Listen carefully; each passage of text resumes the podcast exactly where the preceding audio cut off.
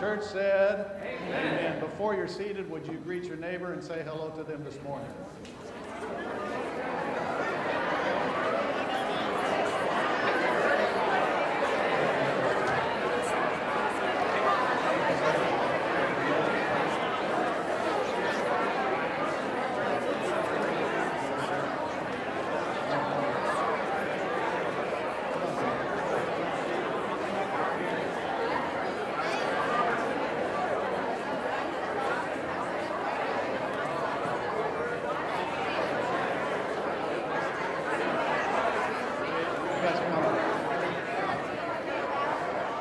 This morning in, a, in the sermon, I want to speak with you about Jesus saves.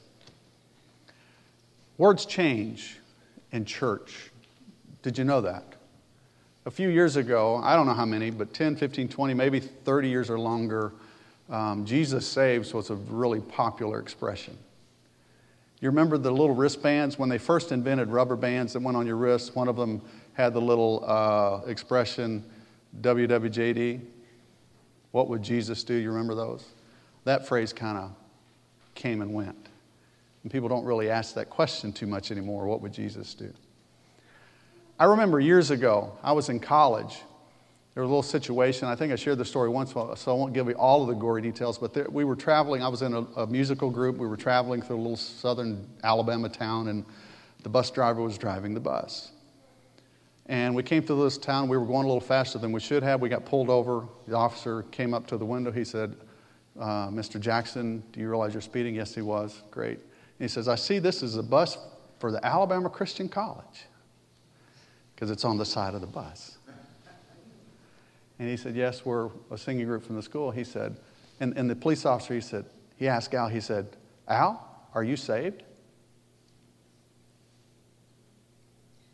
Are you saved? And I'll never forget his response.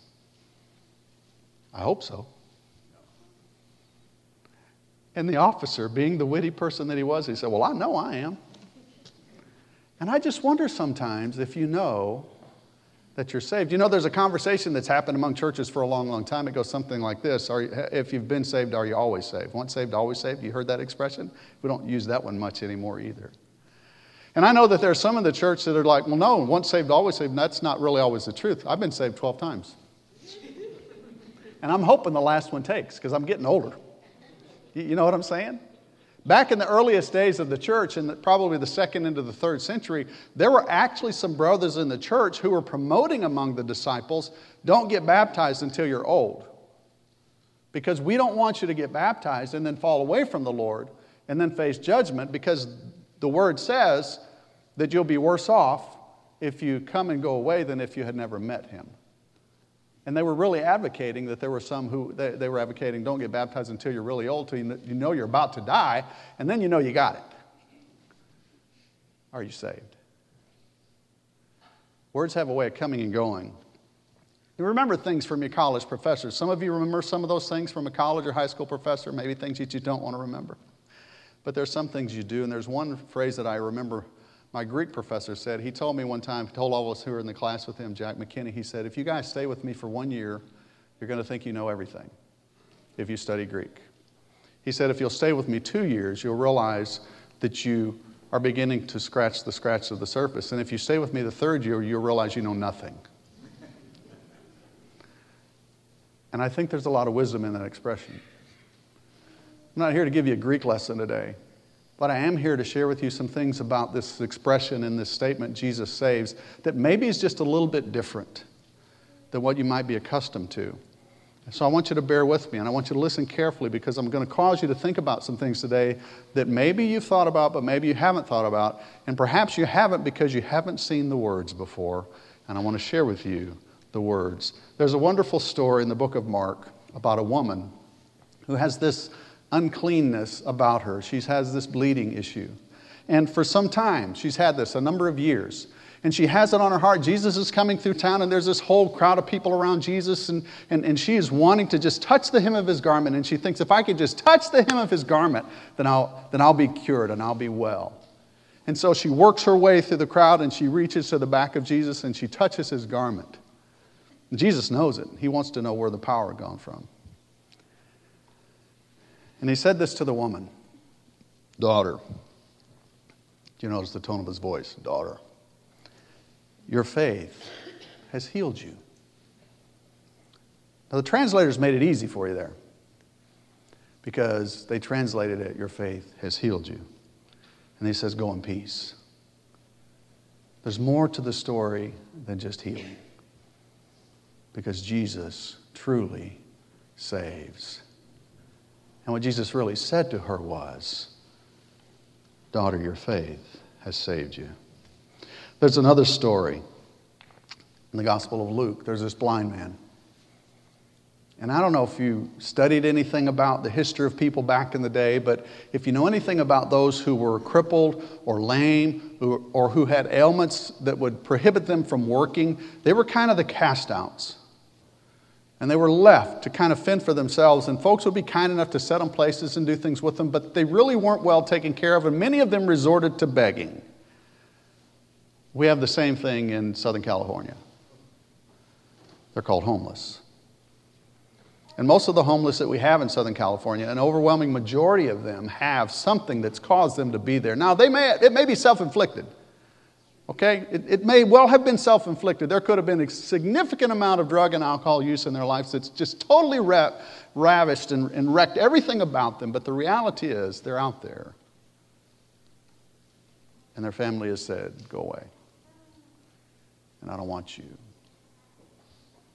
So this man is here, the blind beggar. He's yelling at Jesus as Jesus comes by in the crowd.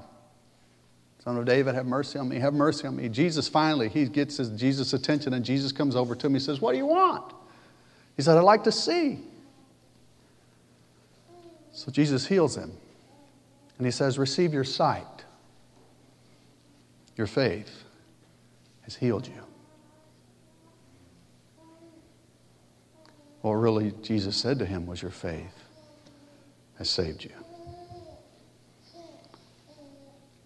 Healing, saving. It's all the same word in Jesus' world. As a matter of fact, it is the same word in Jesus' world. In Luke, there's a story told of a woman. This woman doesn't have an illness, she's a sinner. She's apparently a woman of the street and has made her living doing things that aren't exactly wholesome and healthy, nor are they complimentary of her.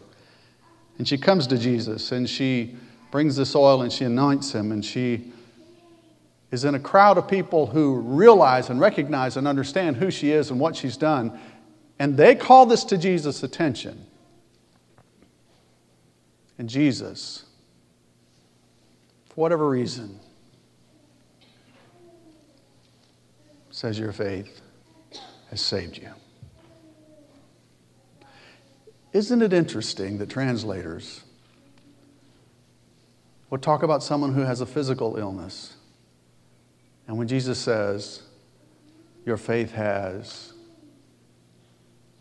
they insert the word healed.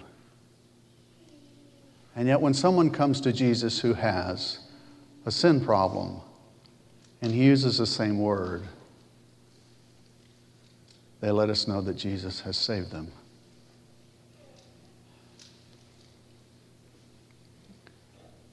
It's easier for us if we can insert the word healing because it fits our theology much better.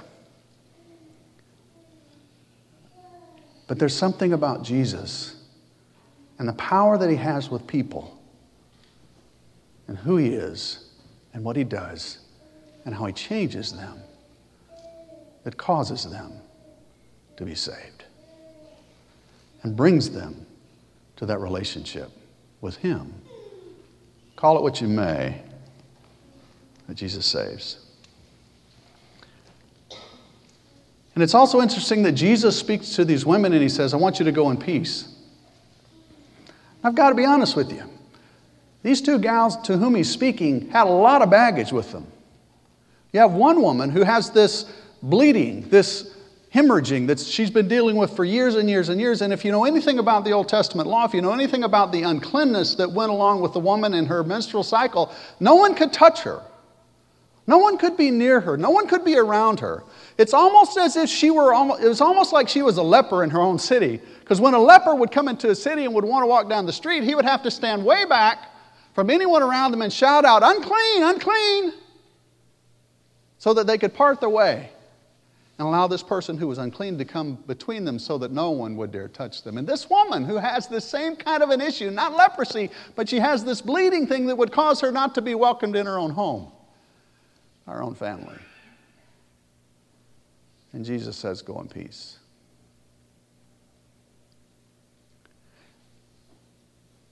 And this gal who's working the streets, who's earning her living in the oldest of professions, as we commonly refer. Jesus speaks to her after she has anointed him and washed him and touched him. She says, Go in peace. Well, where else could she go? Before meeting Jesus, where could she go? Anywhere in her city, where could she go in peace? And I offer for your consideration that there are people who are all around us in our world who have ailments.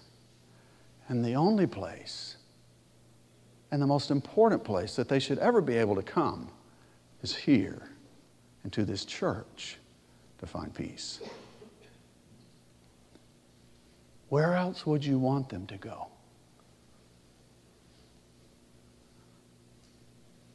This is a place of refuge. This is a place of peace. Jesus saves. Luke 19, another story that you're all familiar with. There was this little man. Zacchaeus was a wee little man. A wee little man was he. You remember the song, yes? And he climbed up in the sycamore tree, a Savior for to see. And Jesus went home with him that day. And he has lunch with him. And he comes to Zacchaeus and says, Hey, come down from there, dude. I'm going home. He didn't say, Dude, that's a Californiaism. But he said, Come down because I'm going to go have lunch with you today. And he goes home with him. And Zacchaeus, after lunch has been served, and who knows what the conversation was like, after lunch is served, he stands up before the crowd and he makes this pronouncement I'm going to give back everything that I've done that was wrong. And if I've ever taken anything from anyone inappropriately, I will return that plus 400%.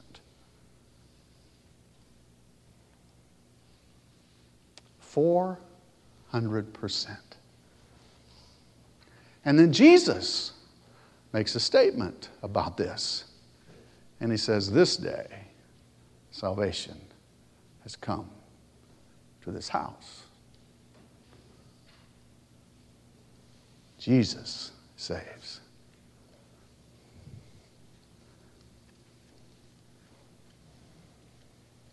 Our reading from this morning from Luke chapter 4. Jesus has gone, as was customary for him. He goes to the temple or to the synagogue service.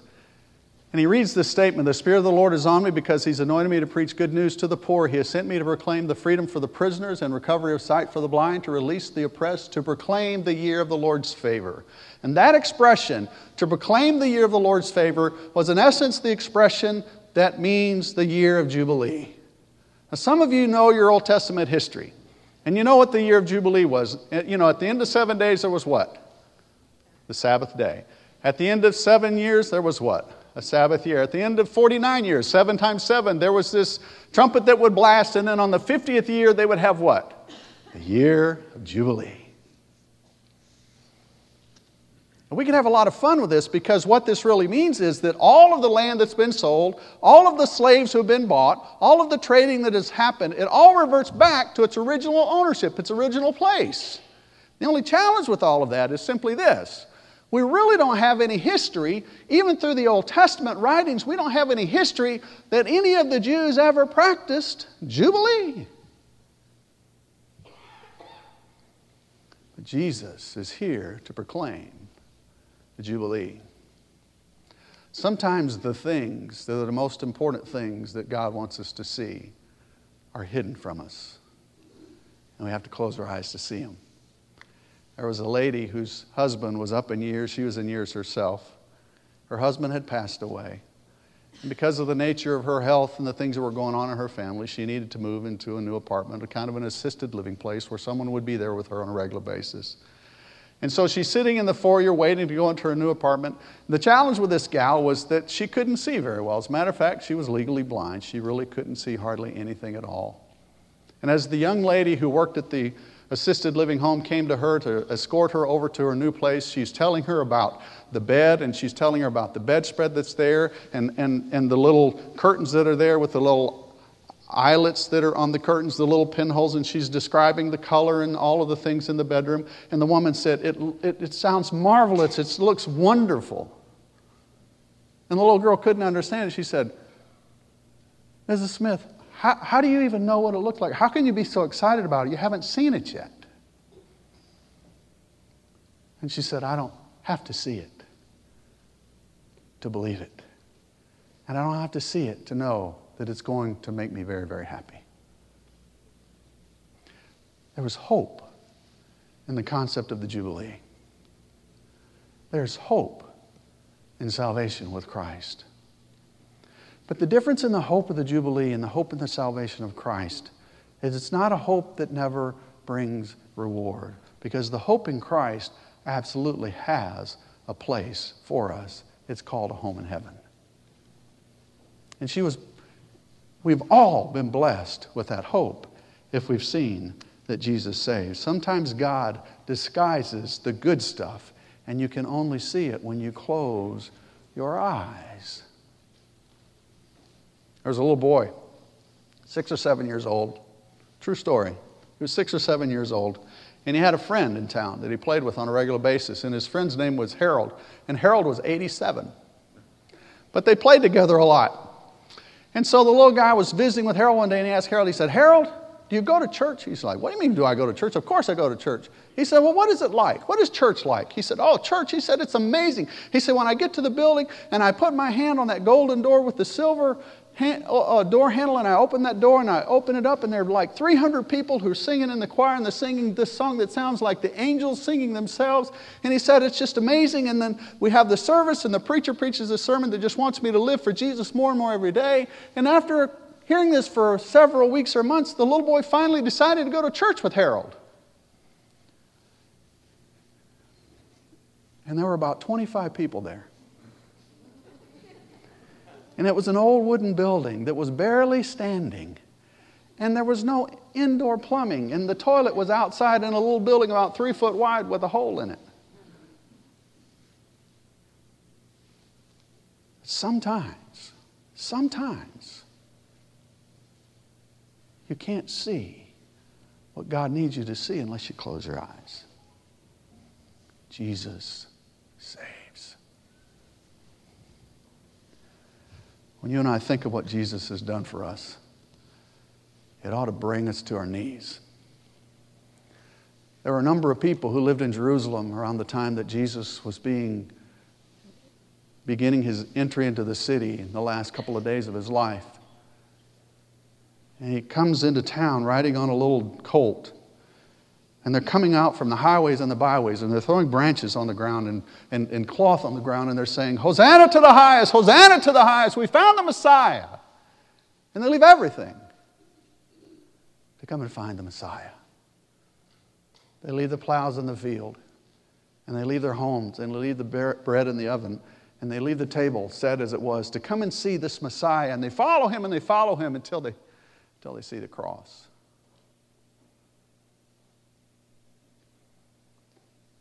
And you find someone who truly is saved. You find someone who initially followed Jesus because they thought wherever Jesus was, there would be no misery. But they've now learned that wherever there is misery, there is the Christ. Jesus saves. So, when is all this going to happen? Back to Luke chapter 4. Jesus has read for them this passage from Isaiah, and after he's read it, he rolls up the scroll and he hands it back to the priest and he sits down. And he's anxiously awaiting a question because he knows what's coming. And they're wondering, when is this going to happen? When is it that you're going to heal the blind and you're going to heal the sick? And when are you going to restore the kingdom? And when are we going to have the real Messiah? And he says, Today. Today. The scripture is fulfilled. Today. Because you see, today is the day of salvation. Because Jesus saves. Maybe it's the healing that brings you to Christ.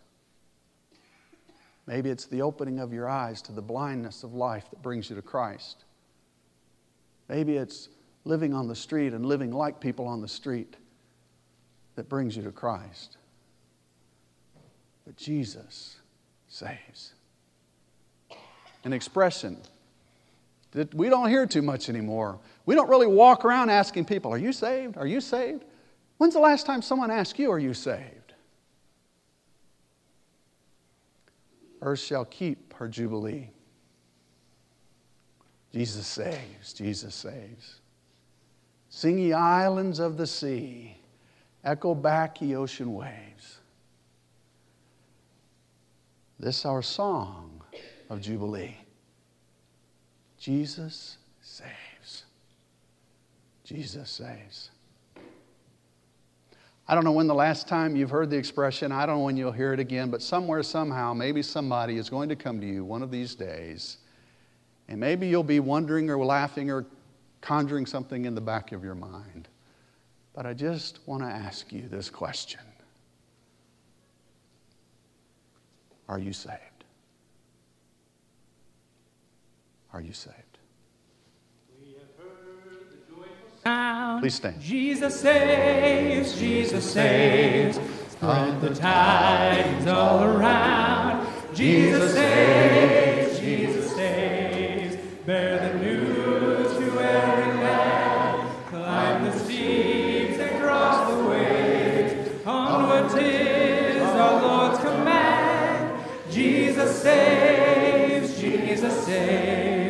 Give the winds a mighty voice.